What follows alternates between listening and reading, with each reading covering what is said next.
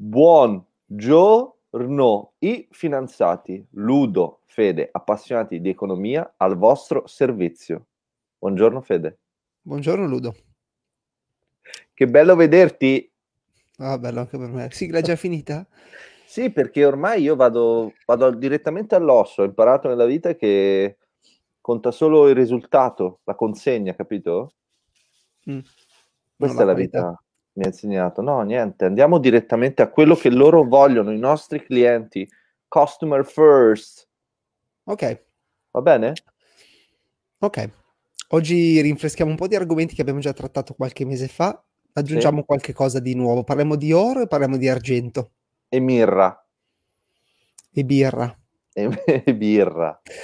Parliamo di oro, parliamo di argento, adesso si parla tanto, tanto di oro, tanto, tanto di argento, i prezzi di questi metalli preziosi salgono, stanno salendo ultimamente. Eh, hai visto? Mm, sì, sì, sì. Vediamo un po' mh, mm, cosa gli investitori, come gli investitori vedono questi metalli preziosi, queste commodity, quali sono Quindi i principali come noi modi... li vediamo in fondo. Esattamente. Quali sono i modi principali per investire in oro e in argento e che cos'è il rapporto che c'è tra oro e argento, il cosiddetto gold to silver ratio. Ratio. Sì.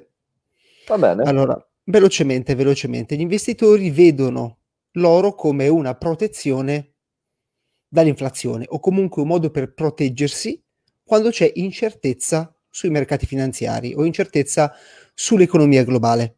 Cosiddetto bene rifugio. Esatto, quindi quando c'è incertezza, quando ci sono dei dubbi, quando si specula che arriverà dell'inflazione che ro- rosicchierà, distruggerà il potere d'acquisto della valuta, uh-huh. gli investitori si proteggono investendo in oro.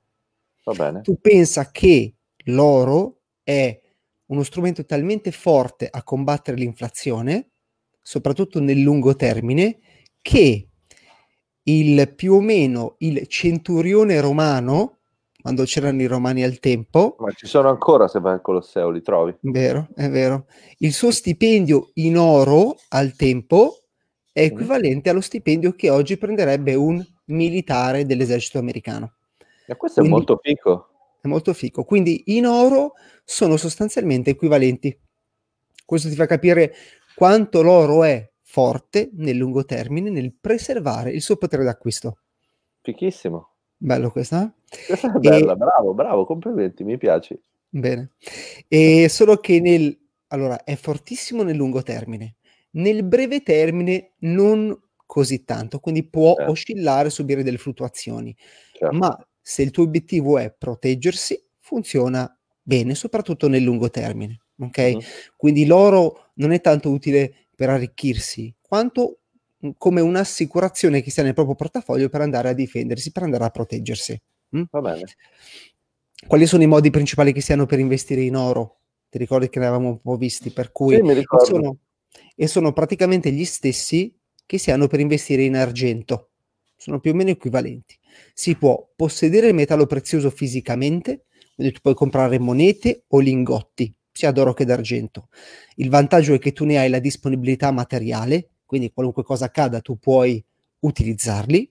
Uh-huh. Lo svantaggio è che devi nasconderli probabilmente in casa, avere una cassaforte, avere un luogo dove sono depositati al sicuro. Esattamente.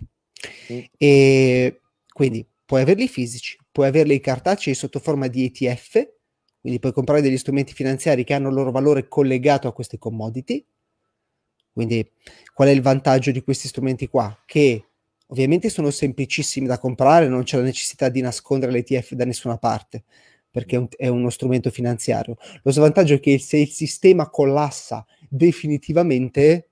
Cosa possibile ormai. Cosa possibile, l'ETF è tanti santi. Anche lui. Ma Anche scusa, sono ETF solo collegati all'argento, solo collegati all'oro?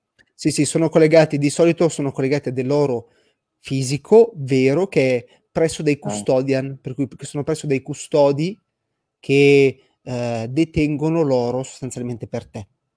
Ho okay? capito. Però Quindi sistema... posso prendere l'ETF dell'oro in Medio Oriente, l'ETF dell'oro in Russia, l'ETF dell'oro in Africa. Sì, in, realtà il, prezzo, sì in realtà il prezzo dell'oro è sempre lo stesso.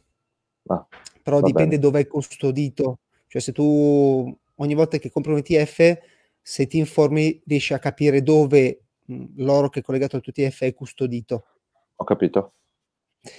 E poi abbiamo, per esempio, puoi investire nelle azioni di società che fanno mining di oro, quindi nelle, nelle società dei minatori, uh-huh. e questo è vantaggioso perché se l'oro va su, i minatori guadagnano molto di più e sei esposto anche ad altri metalli preziosi, quindi se questi minatori trovano argento, rame, ferro, tu guadagni anche da lì.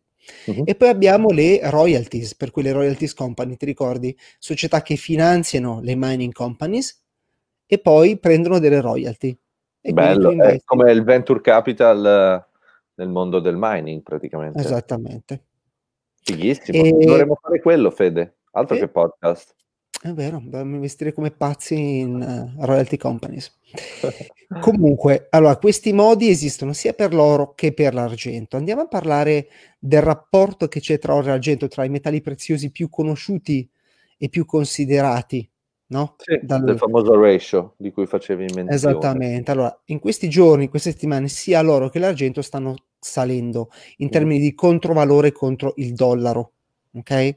Mm. E per darti un'idea, il prezzo dell'oro in questo momento è in euro 1632 euro all'oncia, mentre l'argento è 19 euro all'oncia. Intanto l'oncia qua, altro piccola parentesi interessante, si tratta della Troy ounce, quindi è un'unità di misura tutta specifica per i metalli preziosi, che ah. equivale a 0,031 kg.